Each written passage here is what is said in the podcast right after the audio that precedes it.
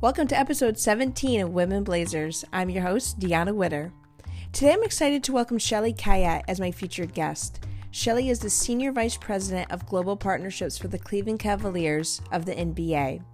I had the pleasure of working with Shelly for almost five years, and in this episode, you'll hear her share her incredible and unique journey. Never allowing herself to be put in a box, she navigated up in her career through hard work, pursuing opportunities that excite her, and being powered by the responsibility of representation and blazing trails for women in this industry.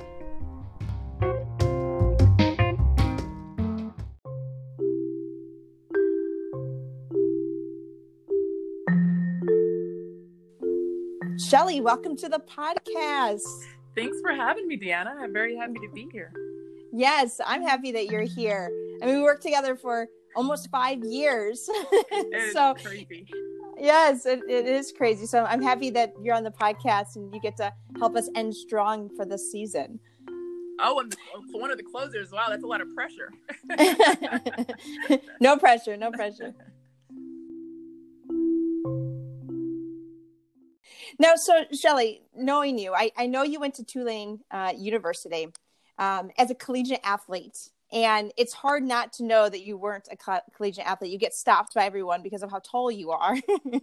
but how did your college experience playing basketball shape your career path?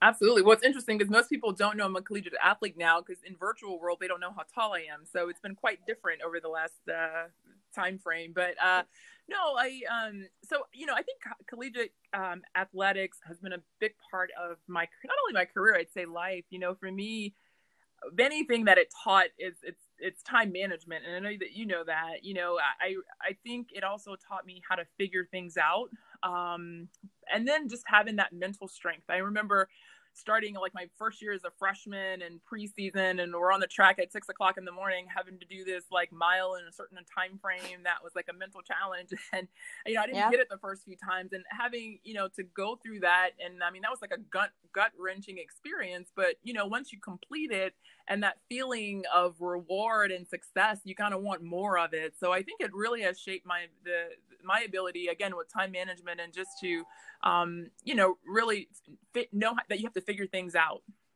Yes yes. Find solutions create them um, keep working toward those goals. I, I, couldn't agree more. You know while at tulane you also studied um, you studied business. What was the plan while with your degree following graduation? Like what did you what was the goal and what was the plan with that degree as you were as you were in school well, I know it's going to sound unlike me, but I absolutely did not have one. I knew I, the reason I actually chose business, I was all over the place. I was thinking about, you know, potentially being a judge, being a therapist, a psychiatrist. I was kind of all over the place. And I figured that if I went in business, that it would be wide enough that I could learn a wide range of things and be able to then figure out what I wanted to do after that. Um, so it really organically happened, but I, it, it kind of, for me, business left a wide open um, platform to be able to choose um, the path I wanted to go once I dove into things a little bit deeper. What was that first job opportunity after graduation?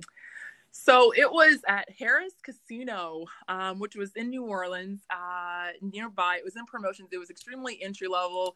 I was on the floor doing a lot, or in the marketing department, but working a lot of promotions, um, which is quite interesting um, of a job. And then that job led into um, moving into the advertising department, which was really fun. Um, but you know, starting out right away, you just kind of just you want to get your hands dirty, right? You want to do a good job, um, and so you just jump in and and go hard, and that's and that's really what I did. I've worked at a casino. So in college, I also worked at a casino. Oh, I did not know and that. The, yeah, I worked at um Eagle Casino in college. I remember like going home and like the noise, like you could not get that ringing bell out of your head did you like did you struggle with that too? Well deanna not only the noise but at that point there was still smoke. And so oh yeah. it was the smell of smoke. It was the noise. It was yeah it was definitely um overload on senses. That that is absolutely right. Yes the cigarette smoke was insane. I like the cigar smokers too. Like oh my gosh it's disgusting. Um sorry smokers. Yeah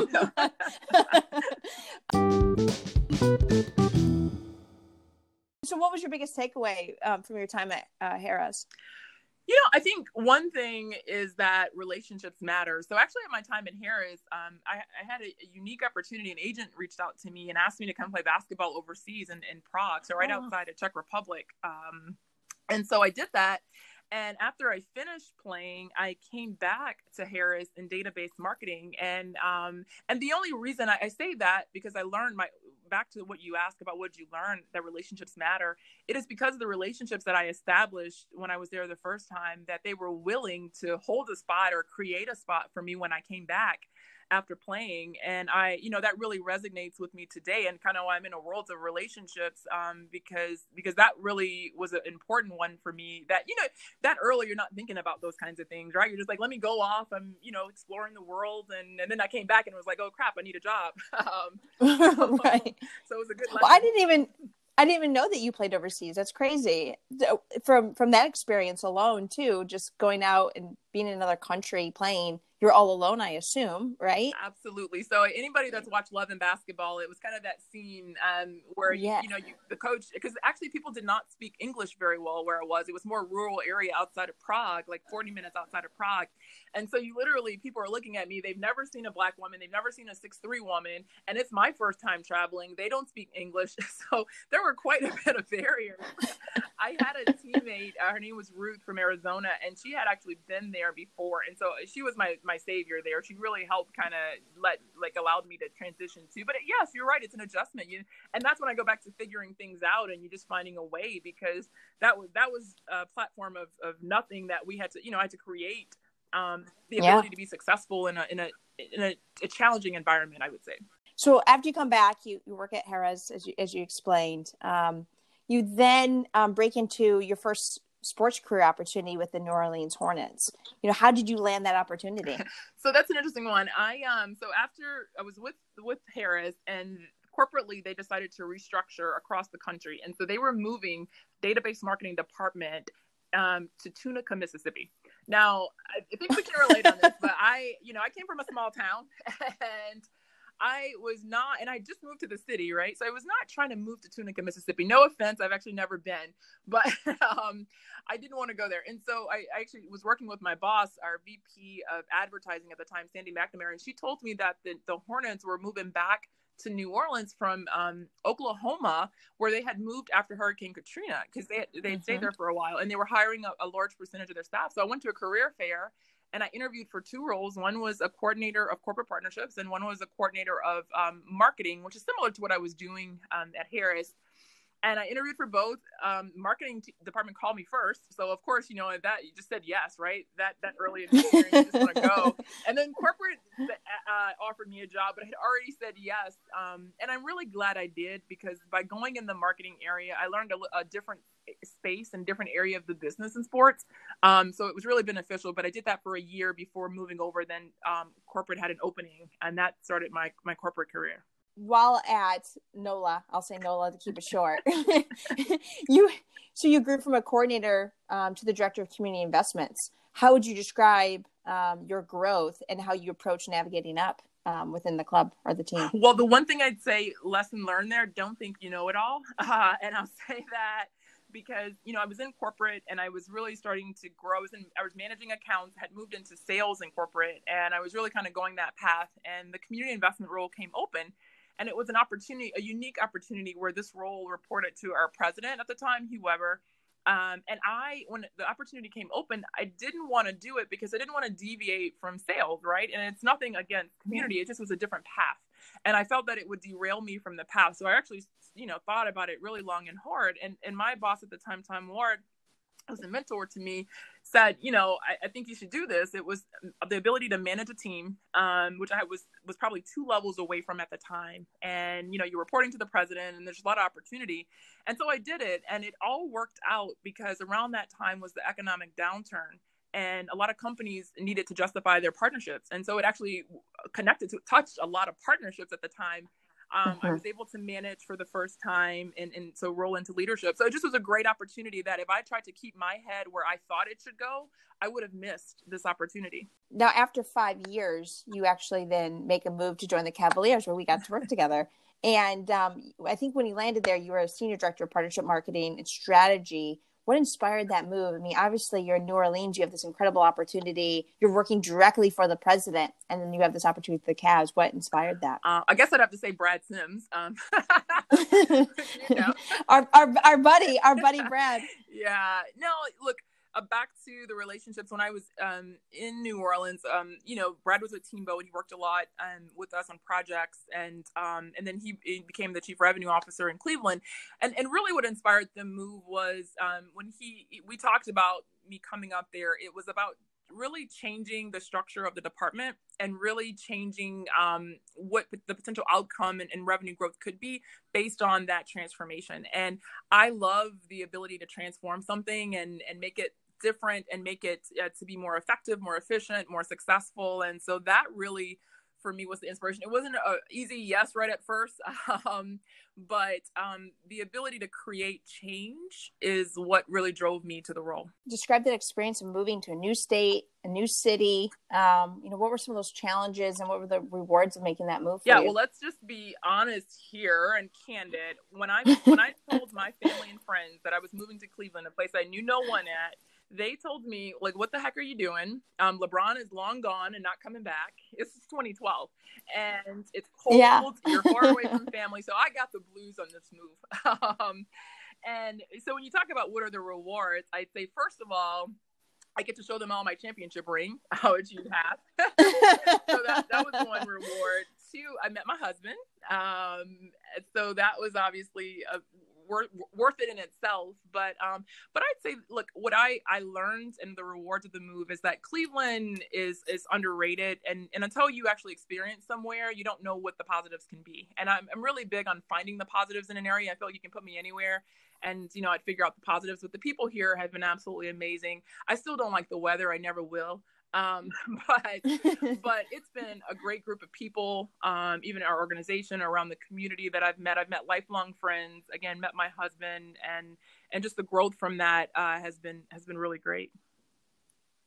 Yeah, yeah. No, I I can definitely relate. I mean, obviously when when we when I when Brad reached out to me about the role and joining um, mm-hmm. you guys there in Cleveland, um, everybody in Michigan was like, you cannot move to Ohio. I mean, like the Michigan Ohio rivalry is so, like, so deep. And I was like, listen, it's Cleveland. It's so, like, Cleveland doesn't even want to be in Ohio. It wants to jump into Lake Erie. Like it's so at the top of the state.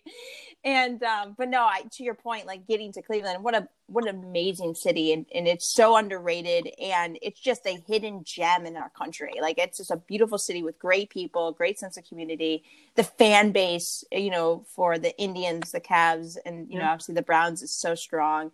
Um, it's a it's a heavy sports market and um you know, I, I couldn't agree more. Joining an organization with great culture, great leadership from obviously Brad, who you know obviously recruited both of us, um, Len Komoroski, and obviously Dan Gilbert is the owner um, at the time. So that was um, that was a, that was a big move, and and sort of once you started to break it down, it was actually easier, you know. Like, but the instant of moving is always like I think moving holds so many people yep. back. And and i think that's that's the conversation i feel like I, i've been having throughout these podcasts is this like this move and what holds us back from moving. But like to your point the positives you got to find the positives and the results. Like i haven't heard anybody move and be like oh i regret that. Like I, you know there hasn't been a lot of those. Um and so I, I, hope people continue to um, be inspired and have an openness uh, to moving when the opportunity is, pre- no you know you brought up something really big and i know you just obviously made a really big move um, with your own success. And i do think that to your point yeah. we especially as women we need to we need to be free to take that move and and kind of live on the edge a little bit because you know you saw the vision in moving to cleveland. You saw something that no one else saw right? And, and even in in houston. And yeah. i think to your point, like um, you got to be that visionary to take the, the leap of faith in a sense in order for you to get the, the positive outcomes. People are like, oh, well, I'm not growing, I'm not getting here. But unless you take some leaps, you know, you kind of don't always see the, the reward. It's so true. Now, you've climbed the ladder there at the Cavs over the past eight years. You know, how would you describe that journey and what do you most enjoy about your current role as the SVP of Global Partnerships? Well, I, I described the journey as quick. um, I think it really is. You know, I think in sports, you're like five years years, 10 years. I mean, it's going on 15 years now. Um, so it, it all definitely blur, goes into a blur. Um, but you know, I, I, think I when I think about the journey, um, I think about the ability to create. You mentioned the organization and just you know under Dan and and the innovation and the ability to create. We were able to, and you've done it on the ticket sales side. You know, in, in corporate, we have a lot of accolades and rewards because of all of the mm-hmm. innovation mm-hmm. that we were able to bring forth. Well, you don't bring that forth unless you one have the ability to push innovation, but then two have an organization willing to commit to it. And so I think that um, the ability to create over the years and, and do different things and get have successes in that aspect uh, has been great. Um, and you know, I love about corporate. I'm, I'm, very biased, as you know, but I think the ability to do something new all the time. I mean, heck, I'm still learning. We we we go from. I remember back when I started, we couldn't even put casinos on the court floor because it was it was not allowed. Like that's where the rules were then. You know, the NBA is so progressive right. and has changed. You know, gone through fantasy gaming. I've gone through now figuring out how to, to to drive revenue on sports betting to selling internationally. I mean, who would have thought we'd be selling internationally? and and so the that ability to continue to to grow from a business perspective and, and maximize the business is for me is what I love most about our area of the business. Um, what do you love most about leadership and why do you think it's important that we have more women leaders in positions that like you have and we have you know across so that is a great question and so timely. I actually just got up a call with some people in the nba about the, with a group of women leaders um, from the nba league office as well as a couple teams on this very same conversation um, deanna. And it is you know one of one of the comments came out like one of the leaders um, first of all, there's only like from a corporate standpoint, like four revenue generation leaders in the league, and, and I don't have the exact number, but I think that's around. And of course, when you layer in, there's a few ticket sales leaders, but the number's not very high. And the NBA is one of the most progressive leagues around, so and diverse leagues, right? So, um, so they don't exist. Mm-hmm. And one of the comments was that you know the one of the the women was on a call with other call it CROs, and she was the only female of like 10 to 12, you know, CROs, and they don't exist. And so when you have that, the challenge is the, it's tough to, to grow the pipeline because they're not thinking in that aspect. Like you have to be deliberate and intentional in order to grow women into yes. these roles. And and if women, a lot of the, the challenge with women is some, oftentimes they don't speak up. And so when you have the fact that mm-hmm. they're not mm-hmm. speaking up and and men aren't being deliberate about it, you continue to have the same, which is a lack of women in leadership roles. And so again, I've been lucky you know, to be an organization where, you know, we have a lot of women in leadership roles, like executive leadership roles. Um, yeah. But I think that it has to be more intentional. Um, I think that it, it, if that doesn't happen, it's not going to grow.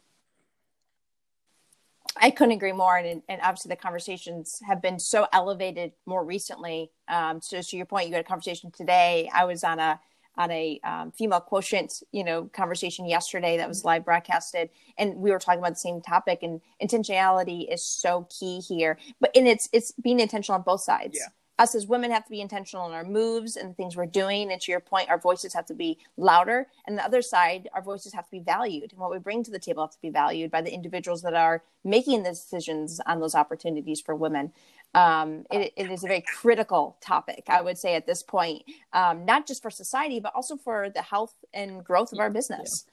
so it's it's all in all in um, in in very specific perspective of I couldn't, opportunity. I couldn't agree more. And you know, I'll give you another example. Actually, this morning, uh, you know, in our organization, and look, I think that Cavaliers have been one of the most progressive teams when it comes to diversity and inclusion. Like our executive leadership team is very mm-hmm. diverse. Like we are on the progressive end of things.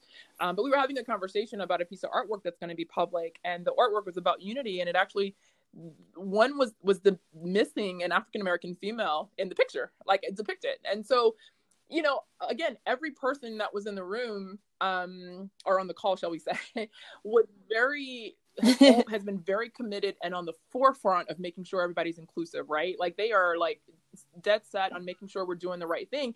And it just they didn't have the awareness of that, right? They're not coming from a lens of an African American female. And so the ability, the fact that they have people like myself and diversity across our leadership team helps to bring that to light and and create successes in these types of scenarios right? That image could have gone out without it and then that would have been a bigger conversation publicly right? And so right. I think that yes. just focuses on the importance of diversity and it's not about ill intention. It's not people intentionally trying to do wrong. It's just a lack of awareness sometimes. Um Yes. Yeah, it's definitely un- I I from my from my experience, it definitely is an unconscious mm-hmm. in most situations.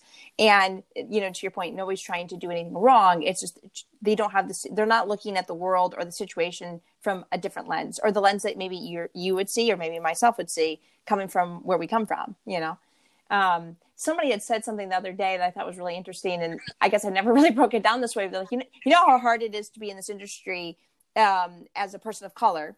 And you know how hard it is to be in this industry as a woman. Now imagine just being a woman of color in this industry.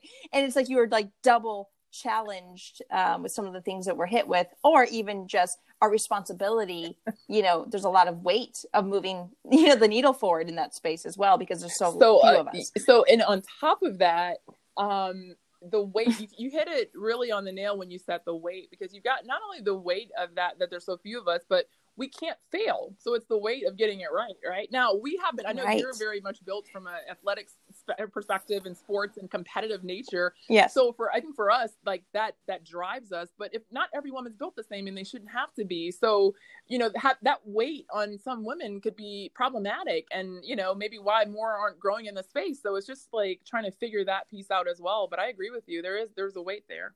Now you stay on this topic just for a second further um, you know obviously because you know you're one of the few women in, in your position in the industry um, and in the nba as you described in the beginning of this this topic you know what are some of the challenges you face? And maybe it's more in the sense of how do you overcome them being one of the only women yeah so I, you know i think back to your point challenges you're like uh, you know i do agree think that every challenge has its opportunity right? And so one of the the challenges i think that women would face keep in mind i'm the only african american uh, revenue corporate leader um, as an svp so um, you know you talk about that double that double component um, so one people are mm-hmm. not used to seeing me. You know I, i'm in a leadership role that's actually a lot very external right? So i sit in front of other ceos and a lot of other ceos happen to be white males older white males and they are not used to seeing an african american female in my role. Now does that put me at a disadvantage? Is that i'm not saying that. Um, i'm saying i'm you know i'm saying that they're not used to seeing me and, and having me make be that decision maker right? And so they've got to get used to that.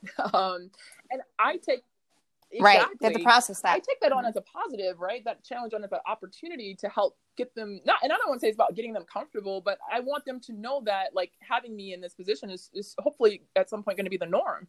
That it shouldn't be a, a, a second thought, right? Like it's just a part of business and so you might see me or you might whoever the demographic, right? So I think awareness is a big piece. Um and then you know I, again back to just there are things that come up that people aren't aware of um as being a woman you know i think about dress right i think about you know men are yeah. used to being in suits and so they're not used to women you know being in bright clothing sometime or different type of clothing but i it's my job at this level to let people know that that is the norm and although it might not be my style it should be a woman's prerogative to be able to wear that right it doesn't change my work um mm-hmm. but equal i think the biggest thing is that equal we're equal to men, but we are different than them. And it's okay to be different. So we've got to embrace our differences. So, in the last couple of years, you had some major events happen in your life, um, your personal life, and you actually kind of alluded to this earlier. You know, when you moved to Cleveland, this is where you met your husband, and um, so you got married you know you got married i think right as i was leaving uh, the city and you've also welcomed your beautiful baby girl into the world and i think she just turned one if i recall. So how has your lifestyle adjusted? Yeah we you know we like to just go big or go home so we decided to do everything in like two years so uh, I have an amazing husband, uh, Aaron. Like I said, that I met here. He's actually from here, even though he had just moved back here from from DC at the time when we met. Um, but so he's great, and he's in sports too. So he actually works um, in Major League Baseball, and so you can imagine two parents in sports. So that's got to be interesting. so, so we make it work. But um, I think what I've learned the most is what's important, um, and it is not what was important beforehand. So you know, having a baby, and you know this obviously, and and I've you know watched you before I even had kids. And and sort of just you know your the the love there and, the, and just that they become your life at, at some point. Um and and that is yes. what's important to me. And of course my husband um I've learned patience.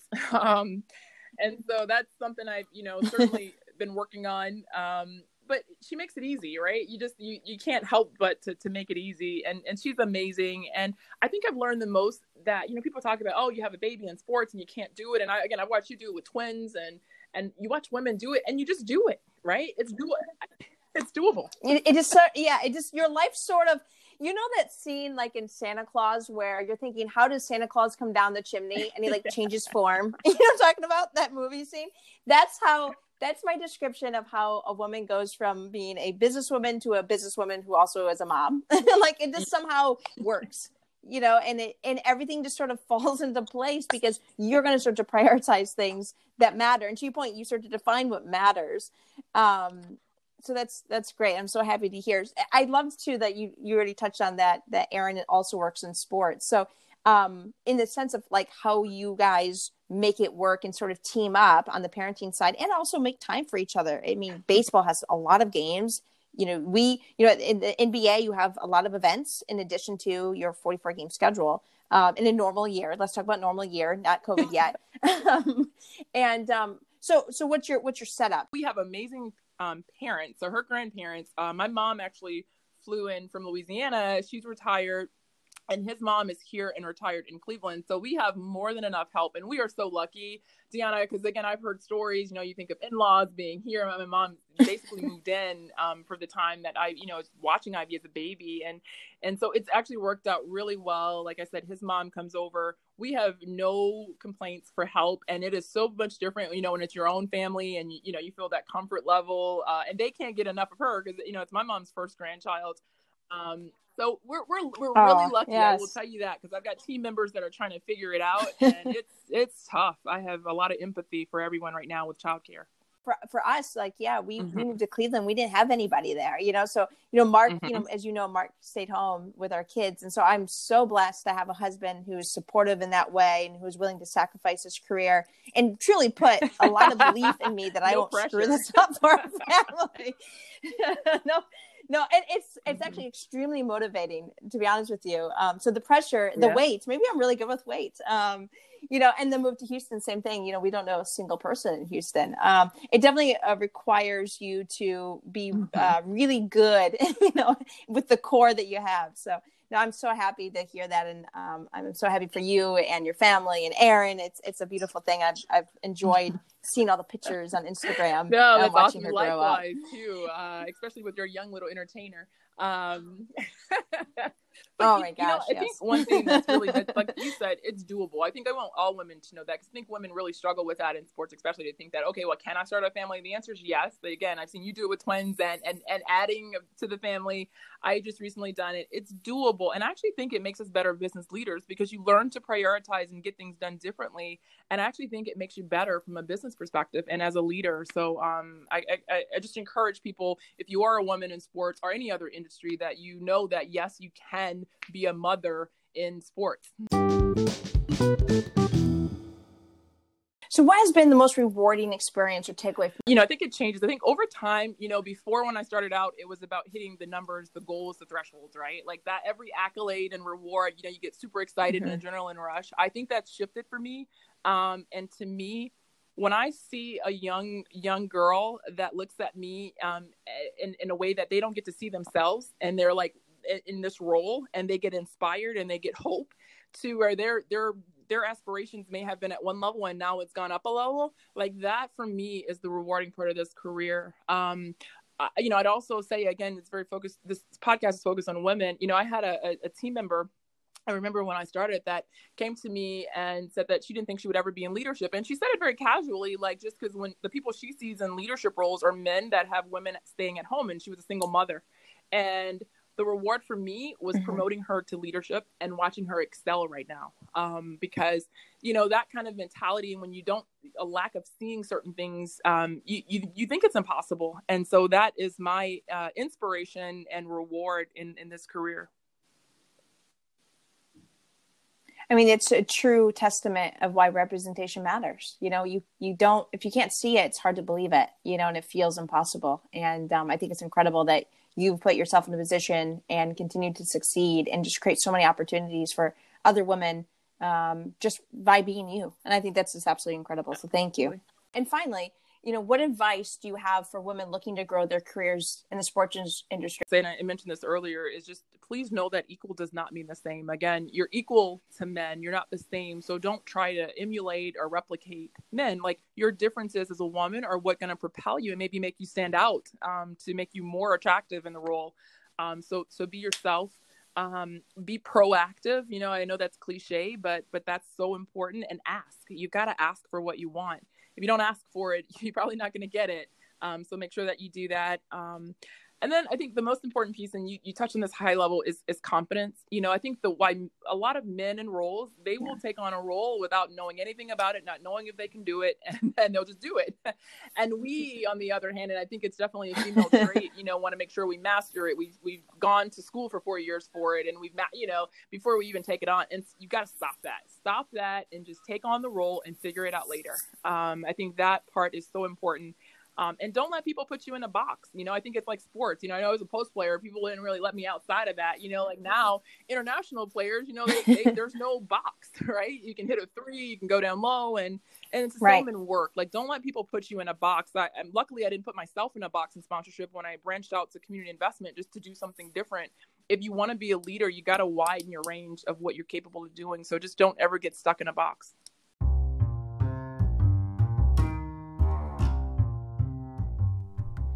And that's a wrap on episode 17. Thank you for tuning in, and thank you to Shelly for sharing her journey and her wisdom with all of us today.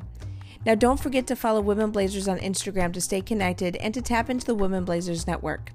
And look forward to episode 18, dropping Monday, November 23rd, featuring Samantha Hicks, the Chief Revenue Officer for the Reno Aces in the 1868 FC of minor league baseball and the USL. Until next time, have a great week.